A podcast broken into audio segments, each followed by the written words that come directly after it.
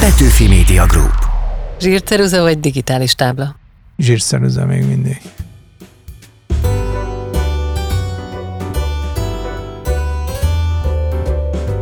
Semmiben sem nyilvánul meg olyan világosan az emberek jelleme, mint a játékban, mondja Tolstoy egyik figurája a Feltámadás című regényében, és mi arra gondoltunk, hogy játszunk, ismert alkotókkal, előadó művészekkel. Olyan kérdéseket teszünk fel nekik, amik néha meghökkentőek, furcsák, vagy talán annyira kézenfekvőek, hogy korábban épp ezért nem jutott eszünkbe megkérdezni tőlük. Mi lenne, ha? Játék a lehetőségekkel. Ez a kultúra.hu podcastje, Seres Gerda vagyok. Több mint 50 éve lépett be először a Pannonia Filmstúdió ajtaján, fázisrajzolóként kezdte, majd végigjárta a ranglétrát. Mindig azt mondtuk, hogy nagyon nehéz bekerülni a Pannonia Filmstúdióba, és nagyon ostobának kell lenni ahhoz, hogy onnan kidobják az embert. 35 évesen kapott Oscar-díjat, és akkor úgy érezte, nincs feljebb. Ám legfőbb erénye a kitartás, így azóta számos filmmel bizonyította, semmit sem vesztett lendületéből, frissességéből. Mindenki a légyről ismét azt akarja megnézni, de nekem az utolsó vacsora a kedvenc filmem, ezért érdemes volt ezt az egész utat végigjárni. Most Hieronymus Bosch egyik képének animációs változatán dolgozik, amiből egy rövid ízelítőt láthattak a Szépművészeti Múzeum kiállításának látogatói. Mai játszótársam Rófusz Ferenc filmrendező, aki nemrég vehette át a legmagasabb állami kitüntetést, a Szent István rendet. Mi lenne egy animációs film főhőse lennél, kinek a bőrébe bújnál szívesen? Szerintem a légynek a bőrébe, és megpróbálnak én is egyenrepülést, hogy hova lehet eljutni, és hogy nehogy leüssenek a végén. Hát igen, mert ott a gombos tűhegye a vége. Az nagyon fájhatott, amikor azt az embert átlukasztják. Mi is a film végén egy pirítos kenyeret szúrtunk át villával. Az hallatszik, amikor feltűzik végül a repülés végén. Mi lenne, ha nem pusztulna el a légy a film végén? Hát akkor túléltük volna ezt az őrületet, amiben mi éltünk akkor, mert hát elég esélytelenek voltunk. Akkor boldogan röpködtem volna bent a lakásban. Nem repültem volna ki, mert akkor át tudtam volna telelni a dolgot, és akkor az enyém lett volna a lakás. Mi volt a kedvenc gyerekkori meséd? Hát sok mese volt, amit anyáméktól kaptunk, főleg mesekönyvek voltak akkoriban. Anyámék is még meséltek és nagyon érdekes volt, amikor nekem megszülettek a gyermekeim, főleg mikor a második, az nagyon-nagyon érzékeny volt erre, hogy egy mesét csak egyszer lehetett neki elmondani. Én ennek nagyon örültem, mert mindig átírtam a meséket, és ez nekem egy nagyon jó gyakorlat volt, mert minden este úgy kezdte, hogy ugye papa lesz bujás, és akkor kellett neki mesélni. És átírtam, és néha úgy sikeredett ez a mese, hogy nem tudott elaludni rettentően fölizgattam. Nekem meg egy nagyon jó gyakorlat volt, mert mindig egy újabb és újabb sztorit tudtam kitalálni, vadabbnál vadabb meséket, de rettentően élvezték. Mi volt a legjobban sikerült ifjúkori rajzod? Mi négyen uh, voltunk fiú testvérek, el lehet képzelni szegény mamimnak, két évkor különbséggel, és elég vadak voltunk akkoriban, le kellett minket kötni és nem volt így televízió, hanem a sport, és kinek mi a hobbija. És én akkoriban már lényegében kiváltam a négy gyermek közül, tehát én is fociztam, én is voltam velük, de ha tehettem, akkor rajzoltam. És ezt a mutim ez, ezt nagyon jól kezelte, és odafigyelt.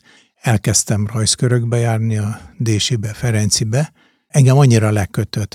Egy nagyon aranyos történet van, hogy nagyon kevés rajzom maradt így meg a gyerekkoromból, de mikor hazajöttem, hát ez most már több mint tíz éve volt, hogy egyszer csak fölhívtak telefonon egy idős bácsi, hogy ő szeretne velem találkozni, mert egy dolgozatát egy hagyatéki árverésen ő megvette, és ő szeretné nekem ezt átadni.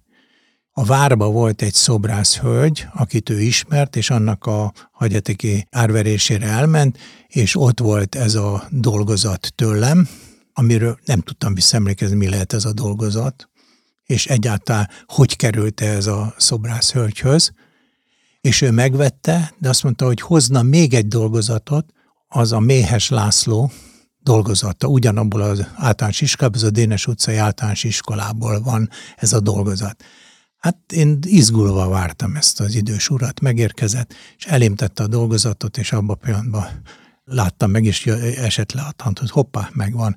Hát ezt én csináltam, és ez az autó fejlődés és a története, és ez tórajzok és akvarellel kifestve, és borzasztóan örültem, és a Méhes László, aki egy hát majd világhírű festőművész lett, ő Párizsban él, és épp most hallottam szomorú hírt egy, egy fél éve, hogy itt hagyott minket, pedig nem volt még olyan idős, ő egy osztálya járt fölöttem. És volt egy, egy tanárunk, aki egy Éva néninek, Kovács Évának hívták, aki minket így istápolt, és akkor abban a pillanatban mindenre visszaemlékeztem, és mindent helyre tudtam tenni, és mai napig is féltve őrzöm ezt a kis dolgozatot, nem is tudom hány oldal, és még észrevettem, amit a mamimnak a, a irányítása mellett, hogy hogy kellett bekötni ezt a dolgozatot, hogy milyen szallaggal kellett össze, és működik mai napig, tehát ez megvan. Ez volt szerintem a, nekem a legkedvesebb, ami megmaradt. Mi volt gyerekként a legnagyobb álmod? Gyerekként? Hát elég hamar jött ez a, az ötlet, hogy én filmes szeretnék lenni. Már általános iskolában. És érdekes, hogy élőfilmes szerettem volna lenni. Tehát nem animáció? Nem, nem. Azt gondoltad, színészeket fogsz Igen, és akkor én emlékszem, hogy a papimnak is volt a fényképezőgépe, de hát akkoriban még megvették a 35-ös tekercsetből, és azért tudta az ember, most vagy 36 expozíció van benne, vagy volt egy másik gépe, ahol ilyen szélesebb filmben volt, de az meg 12 expozíció, hát borzasztóan meg kellett gondolni, hogy mit fényképez le az ember, és azt csak úgy láttam, ha előhívattuk. Hát nem lehetett itt csak lövöldözni, mint most ezekkel a digitális gépekkel, és nagyon vonzódtam az élő film, és én nagyon szerettem az élőfilmeket, és mit produkál az élet, hogy lényegében én a ma filmhez tudtam elhelyezkedni, a trükkfilm csoport és az élőfilmes stúdió volt a Fradi pálya mellett a Könyves Kálmán körúton, azt hiszem kettes telepnek hívták ezt, és én Budáról jártam oda, és ehhez is egy ismerettség kellett, hogy az ember oda bejusson, én még akkor egy picit tápláltam magam, vagy esetleg naturfilm, de hát azért azt láttam, hogy az a színművészeti rajzoló, szóval hogy bejutni az reménytelen volt, mert borzasztó kevés embert vettek fel. És akkor ott a trükkcsoportnál hát jól rajzoltam, és akkor eldöntöttem, oké, okay, akkor rajzfilm, és onnan próbáltam protekciót szerezni, hogy a Pannonia filmstúdiót tudjak felvételizni, mert a Pannonia csak úgy lehetett bekerülni, hogyha annyi produkció jött, hogy új tehetségeket kerestek. Tehát nem volt még a Momén sem animációs képzés. És akkor volt egy felvételi hirdetés, és a Mafilmtől volt protekcióm Matolcsi Györgyhöz, például az igazgatóhoz, és nagyon boldog, mehetek felvételizni. Első nap kiderült, 60-an felvételizünk, és csak hatot vesznek fel. Akkor még bíztam, hogy hú, hát nekem ilyen klassz dolog, protekcióm is van. Első nap után kiderült, mert ez egy hetes felvételi volt, kiderült, hogy sokkal jobb protekciója volt, és mindenkinek volt protekciója. Jankovics Marcitól, Nepig, Dargai Attilától, ennél nekem az igazgató, az igazgatót nem mindenki mindig szerette, és mondtam, hát akkor elég hátra kerültem, de sikerült bekerülni a hat felvételező közé, és akkor 1968-tól elindult a animációs karrierünk, hogy végigjártuk a ranglétrát. Később sem fordult meg a fejedben, hogy élőszereplős filmet forgas? Nem, aztán ha annyira élveztem ezt, és hogyha most valaki megnézi az én portfóliómat, rámegy esetleg a weboldalamra, és végnézi a filmjeimet, az összes filmem lényegében fotónaturista stílusban vannak megcsinálva. Mit lett volna jó tudni 22 évesen, amikor felvételiztél a Pannonia stúdióba? Nagy bakét nem csináltam, mert mindig azt mondtuk, hogy nagyon nehéz bekerülni a Pannonia filmstúdióba, és nagyon ostobának kell lenni ahhoz, hogy onnan kidobják az embert. Hogyha valaki ezt télengi hivatásérzetbe és megszállottságból jött oda, akkor fantasztikus lehetőségei voltak. Dacára annak, hogy akár milyen kontroll alatt voltunk a, az ötleteinkkel, vagy amiket meg akartunk valósítani. Mi van az íróasztalodon? Katonás rend, vagy összevisszaság? Szörnyű rendetlenség van, ezt feleségem is tudja tanúsítani, és szoktam rendet rakni, és akkor borzasztóan idegbajos vagyok napokig, mert nem találok semmit. Más nem nyúlhat hozzá? Nem nyúl hozzá senki, mert most már nincs gyermek, csak a, hát a feleségek ez, nem szokták ezt bolygatni, ezeket a szobákat, ők esetleg kiporszívoznak, ami lent van a földön, azzal van, meg kiürítik a szemetes kosarunkat, de mindig keresek valamit. Ez nagyon érdekes, mert még a horoszkópomban is ez volt benne, hogy vigyázzak a hivatalos szerződésekre, igazolványokra, mert állandóan keresek. Ma is kerestem valamit, egy cikket keresek, amit elolvastam, de nem tudom, hova tettem és minden gyűjtök, borzasztó, de többször változtattam már országot, tehát elmentem Magyarország, Németországból, Németországból, Kanadából, Kanadából ide-vissza. Nagyon sok dolog ilyenkor elvész, sajnos. Az más, hogyha valaki egy bizonyos abba a szobába ül, akár 50 évig, de hát 55 éve vagyok így a szakmában. Nagyon sok jó dolog eltűnt az utazások, a költözések folyamán, de állandóan keresek valamit. Állandóan. Ösztön vagy megfontolás?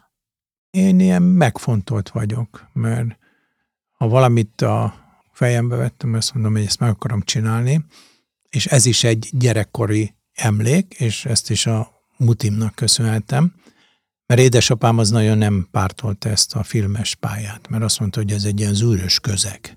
Igaza is volt, mert azért akkoriban a filmgyárakban ezek a, a világos operatőrök, de mindig azt mondtam, hogy hát a gyerek az nem lesz ilyen zűrös emberke, és ő mondta mindig azt, hogy ha van behiszel, és kitartasz be, az előbb-utóbb meg fog valósulni. Egyetlen egy egyet nem mondott a muti, hogy lesz olyan, ami lehet, hogy csak 40 év múlva valósul meg. És ez volt az utolsó vacsora. És milyen szerencse mondtad, amikor megvalósult, mert hogy a technika annyit fejlődött közben, hogy egy egészen más típusú film születhetett. És ezért mondom mindenkinek, hogy minden rosszban van valami jó. Tehát próbáljanak így hozzáállni, mert őszintén mondom, hogy nem bántott és nem zavart engem, hogy akkor nem fogadták el 1975-ben. Hát nagyon radikálisan elutasították, hogy egyáltalán vallási téma, erre nincs most szükség, ezt felejtsd el, ezzel ne foglalkozzál, és hála Istennek, ha akkor megengedik, hogy megcsináljam, ezt én előadtam be mind a legyet, akkor ebből egy nagyon gyenge film készült volna. Most meg tudtuk úgy csinálni, hogy lényegében, mint hogyha Milánóba forgattuk volna le a filmet. Tehát hitelessé tudtuk tenni ezt az egész dolgot, mert lényegében egy emléket szeretnénk állítani a műnek, mert sajnos el fog tűnni, meg málik, és foltokban van csak pótolva, nem lehet visszaállítani, nem lehet visszaragasztani, ami, ami leválik. Tehát, hogy mindenki a teheti nézze meg minél előbb, de gondolom azért ezzel a filmmel valami emléket tudtunk neki állítani. Egyenes vagy görbe? Én szeretem az egyenes utakat, én nem szeretem ezt a görbe járatokat. Én, én szeretek egyenesen A-ból B-be menni. De a rajzolásnál mondjuk a görbék, azok segítenek. Hát ez az animációban a görbék nélkül nem lehet megúszni. Zsírceruza vagy digitális tábla? Zsírceruza még mindig. Szóval de ez, nem azzal rajzolsz már. De van, hát de a utolsó vacsora digitális táblán készült. Tehát hát ugyanúgy, mint a ceruzánk lenne érintőz, és ugyanúgy fekete-fehér kontúra megrajzoltuk az egész animációt, és a digitális táblán tudom visszanézni, nem kell fölvenni az anyagot, nem kell hozzá egy külön kamera, ott visszanézi az ember, ott festi ki, ott rakja össze, ott vágja, szóval döbbenetes, de nagyon szomorú lettem a végén, mert én nem tudok abból egy rajzot bekeretezni és oda ajándékozni valakinek, és közben elkövettünk majd 7000 rajzot. A légy az egy celluidra van zsírceruzával, amivel a hölgyek is a szemüket így ki tudták húzni, és én azt a kész rajzot egy vattával le tudom törölni. Tehát nagyon vigyázni kell rá, és Ez az egy... Van? A rajzok? Uh-huh. Hát, hála Istennek, most hozzájutottam eredeti rajzokhoz, mert az volt, amikor én végül is kimehettem átvenni az Oscar díjat, akkor kint voltam egy hónapot, az alatt festették a szobánkat a Pannonia Filmstúdió, és ott az volt a szokás, hogy kitették dobozokba a produkciókat. Tehát nem kidobták, hanem boldog-boldogtalan széthordta. Nekem maradt kb. 100 rajzom, abból a 3600-ból. Azokat úgy nagyjából elajándékozgattam, és hát körülbelül ez most azt hiszem már egy éve történt, hogy az August Olga volt az én gyártásvezetőm a cukrász dinasztiának az egyik tagja, és az fölhívott, hogy a házát eladta, és hogy a vevő kérte, hogy a pincét is ürítse ki. És, és lement, mit talált? Egy nagy penészes dobozt, egy ilyen panonyás dobozt, és elhozta, és abban volt száz, két darab eredeti rajz. De hogy ha én akkor, mikor végül is kimehettem az Oscárt átvenni, az első kérdése a Bill Little Johnnak, a Disney utolsó élő animátoránál lakhattam, az a következő volt. Mi van a bőröndödbe? Hát mi lenne a teniszütőm meg a kis ruhácskáim? És azt mondja, hol vannak az originát rajzok? Mert ő tudta, hogy ezt cellulóidra rajzoltuk, és akkor mondtam, hát ott van, hogy miért lenne az itt? Hát miért hoztam volna? Nem is tudom fölemelni, hát egy raklap kell, hát ez a 3600. Nagy hiba, csináltunk volna vele egy, egy interjút, és hogy a Sunset Boulevardon melyik galériába dedikálod, 50 dollár egy rajz, 3600-szor 50 dollár, megvan a következő filmet, ez a pénz. Én ott hallottam életemben először mi az, hogy merchandising. Én úgy néztem rá, hogy fogalmam nem volt. Hát a Disney-ek az, aki itt csináltak, kész volt a film, és eladják a eredeti háttereket a, a cellekkel, a figurákkal 2000-től 5000 dollárig. De hát mi erről nem hallottunk, és nem is valósult meg soha Magyarországon ez, hogy ezeket a celleket forgalmazták volna. Sajnos volt, ami ilyen konténerbe került, mert hát nem tudták hol tárolni a Panóniába. Hát rengeteg film készült. De azért nem lehetett olyan rossz hely ez a Panónia, mert ha jól emlékszem, a Holdpont című filmedről mondtad korábban, hogy bár be nem tiltották, de nem vetítették, és egy üveg viszkiért sikerült egy kópiát szerezni. De ki lehetett onnan hozni dolgokat? Ki lehetett hozni, és minden filmemről így volt kópia, mert volt egy ilyen labor összekötőnek hívták, aki hordozta a, az operatőröktől a negatívot, és hivatta elő a panoniába, és utána hozták be az anyagot, és néztük meg a vetítőbe. Élet halálúra volt ez az ember, mert ha bármi történt, akkor ő meg tudta szerezni, mert ki volt egyedül kapcsolata a laborban. Én hiába mentem volna be a laborba, hogy hát elfigyelj, szeretnék egy kópiát. Hát először is mennyi pénz volt az, vagy hogy fizettem ki meg. Tehát ez egy zárt rendszerbe dolgoztunk. Tehát én filmet nem tudtam volna akkor másképp csinálni, csak hivatalosan, mert nem volt celloidunk, nem volt kameránk, nem volt laboratórium de szerette az alkoholt, és, és így meg tudtam oldani, hogy dacára annak, hogy letiltották a filmet, nem szerepelt többet fesztiválon, pedig nyert díjat is, de azt mondták, hogy na nem, és így lett egy kópián belőle, de most már Ariumba is restaurálták, és most már fönt lehet a szájtokon. A Légy című filmet ugye eredetileg egy Pink Floyd számra képzelted el. A holdpont alatt épp a most említett Doors szám szólt, mi lenne, ha bármilyen zenét használhattál volna a filmjeidhez? Hát én nagyon-nagyon bíztam akkor, hogy a légynél a Pink Floydot fogják használni. Mert első zenekar volt a világon, aki bezörejezte a számait. Is újszerű volt ez a dolog, és ez lényegében rajta volt a Uma Guma lemezen.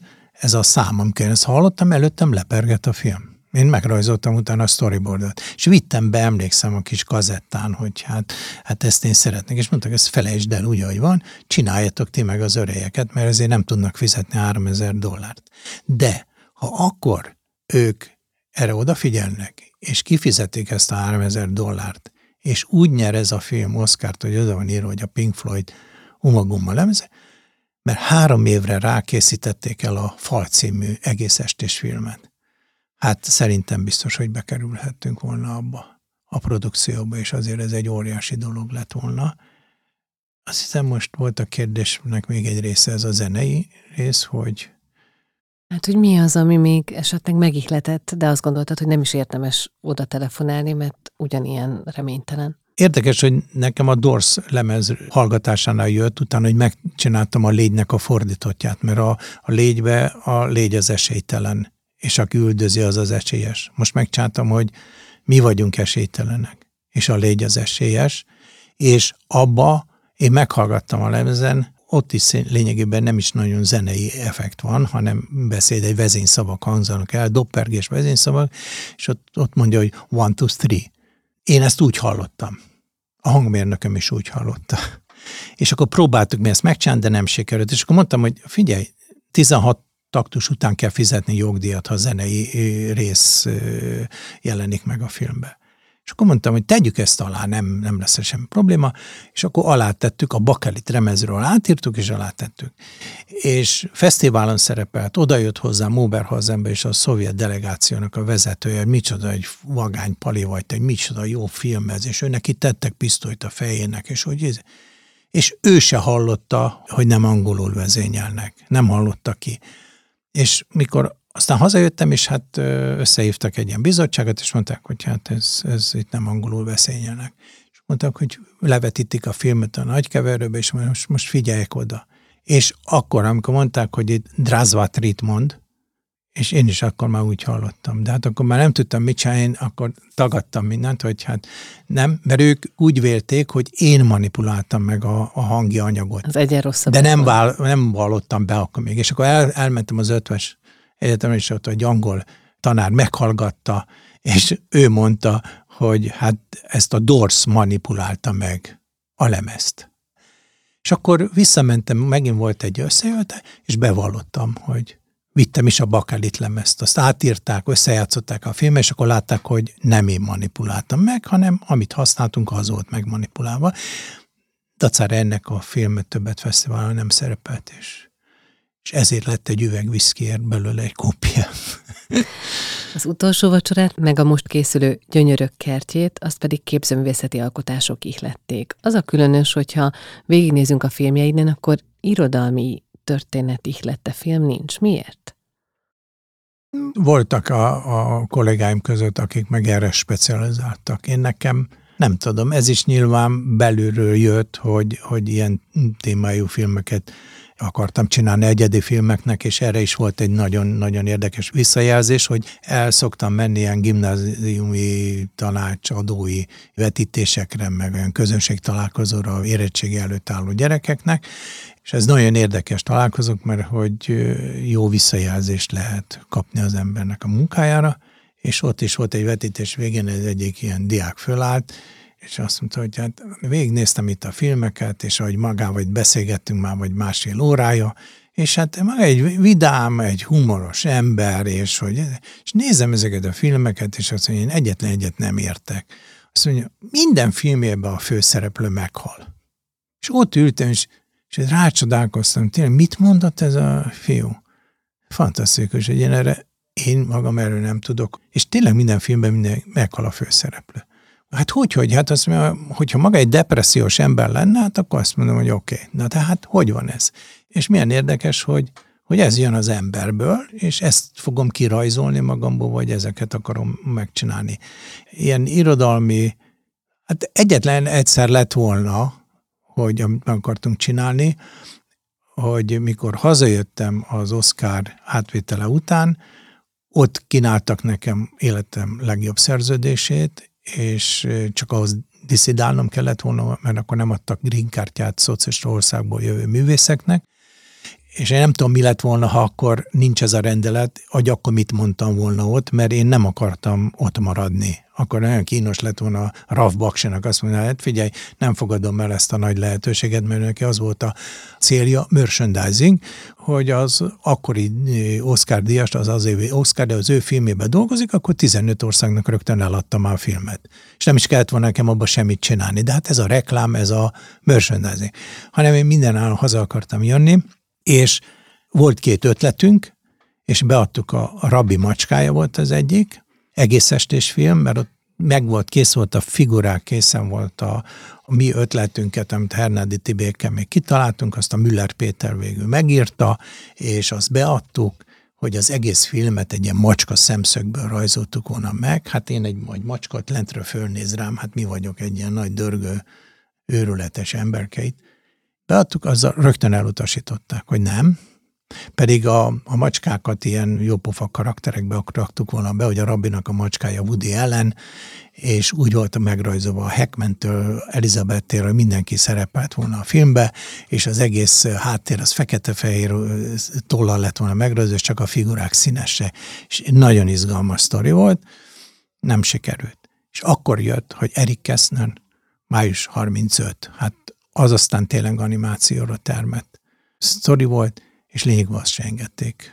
Azt mondták, hogy hát fiatalok vagyunk, és még nincs experience tehát nem, nincs gyakorlatunk, de hát mindenki az első filmét valahogy meg kellene csinálni, de lényegében ez nem jött össze. És érdekes, hogy, hogy nagyon sok kollégám volt, például Orosz Pistitől kezdve, sokan, Hernádi Tibék is, akik hozzányúltak akár magyar irodalmi adaptációhoz, vagy, vagy akár külföldihez, de én mindig az, az izgatott engem, hogy amit én kitalálok, ami életben, amit nekem jöttek, szituációk, hogy az hogy lehetne esetleg megcsinálni, behelyettesíteni és megmutatni valahogy. Kivel cserélnél egy napra? Én nem az akkori Matolcsi Györgyel szeretnék cserélni, aki a Pannonia Filmstúdió igazgatója volt, hanem ha kaphatnék egy ilyen lehetőséget, hogy én csinálhatnék egy stúdiót ma, 2022-ben. Nem szeretnék olyan nagyot, mint a Pannonia volt, mert ott több százan dolgoztunk, óriási volt, hanem egy olyan közösséget újra le tudnánk ültetni, hogy egy filmet úgy készítünk, hogy mindenki bejönne reggel, és mindenki este ötkor vagy hatkor hazamenne. Mert sokkal kreatívabbak voltunk, sokkal jobb ötletek voltak, és a fázisrajzoló, aki a legalsóbb szint volt, az is olyan tudott mondani, hogy csak rácsodálkoztunk, hogy fantasztikus, hogy ő mint kívülálló mi jutott az eszébe, mert mi állandóan belemásztunk a filmbe, és az, hogy hogy nem küldözgetjük az anyagokat, hanem egymásnak rögtön látjuk a, a dolgait, és esetleg egy másik produkcióval is összejárhatnának a produkciók között az emberek, és együtt ott lenne egy közös büfé, ahol ebédelünk, és amíg az ebédnél is remek, remek dolog születne meg. Ezt borzasztóan hiányolom, és nagyon sajnálom, hogy ez a mai fiatal generáció, hát nagyon kevés olyan produkció van, ahol, ahol összejárnak. Ezt megvalósítanám. Ez még lenne annyi energiám, hogy ezt megcsináljam. Mi volt a legbátrabb döntés az életedben? Hogy fölvállaltam azt, hogy kimentem dolgozni külföldre az Oscar díj után. Három és fél évig próbálkoztam, hogy esetleg egy egész estés filmet meg tudunk valósítani, de utána beláttam, hogy ez a lehetőség ez nem jön össze, és akkor azt mondtam, hogy engem az érdekel, hogy ez a szakma mitől működik úgy, mert ezt nem mi találtuk ki, ezt az amerikaiak találták ki, a Disneyek abból a garázsból elindították, meg a kanadaiak is valami hihetetlen magas szinten csinálják, és engem a mesterség érdekelt, hogy megtanulni olyan dolgokat, amiket esetleg még még nem tudok, mert azt láttuk, mindenki látta, hogy lehet innen nyerni egy Oscar díjat, de maga azt a technológiát, meg ahogy ezt a filmkészítést csinálják, hát ezt, ezt érdemes ott megnézni, és akkor így kerültem ki, mint zenész, a koncertirodán keresztül pedig nem volt hangszerem, se soha nem voltam zenész, de ők exportáltak ki ilyen szellemi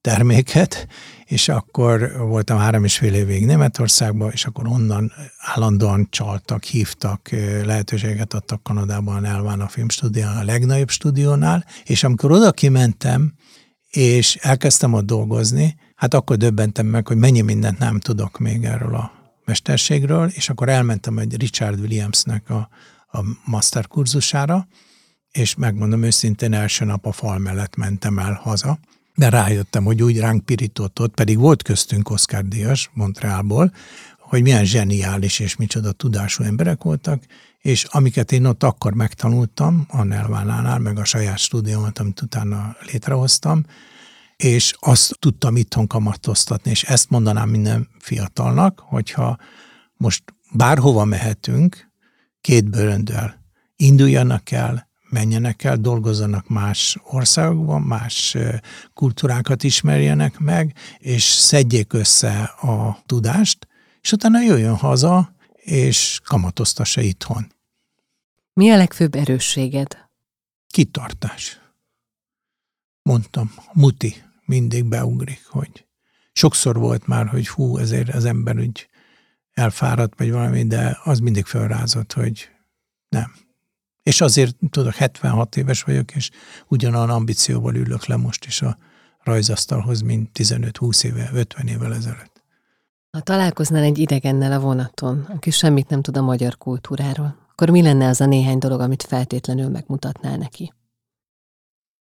Biztos, hogy én ilyen filmekben gondolkodom, de nagyon-nagyon sok filmet, tehát azért a János Vitéztől kezdve a fehér lófiáig, a tolditól, akár a gémes toldiát, vagy akár az új toldit, szóval, hogy milyen jellegű filmek vannak itt, de biztos, hogy Reisenbüchert is mutatnék neki, és Kovásznait is, hogy kapna azért egy képet, hogy, hogy mi kulturális szinten mégis hogy állunk. Lehet, hogy még magamtól is egy filmet esetleg megmutatnék neki. Magadtól melyiket mutatnád? Ha egyet mutathatsz reptéren, mondjuk tabletten, akkor melyiket szoktad? Mindenki a, a, a légyről ismer, és azt akarja megnézni. De nekem az utolsó vacsora a kedvenc filmem, és mindig kérdez, de miért? Azért, mert amit én 55 év alatt megtanultam, és ott össze tudtam rakni, abban benne van minden, amit én erről a, a mesterségről megtanultam, és úgy érzem, hogy sikeres is volt. Szóval ezért érdemes volt ezt az egész utat végigjárni. A Mi lenne, ha a podcast sorozat eheti vendége Rófusz Ferenc filmrendező volt. A következő játszótársam Boros Misi zongora művész lesz. Én nagyon-nagyon szeretnék vezényelni, és nagy vágyam ez a dolog. Annak a felfedezése, hogy van-e bennem a vezénylés irányában nyitottság, vagy akár tehetség. A podcast elkészítésében segítségemre volt Péceli Dóri, Csali Anna Mária, Szemők Bálint, Rédl Ádám és Horváth Gergely. A korábbi epizódokat más érdekes tartalmakkal együtt megtaláljátok a Magyar Kultúra Podcast csatornáján. Köszönöm a figyelmeteket, várlak benneteket a jövő héten is. Petőfi Media Group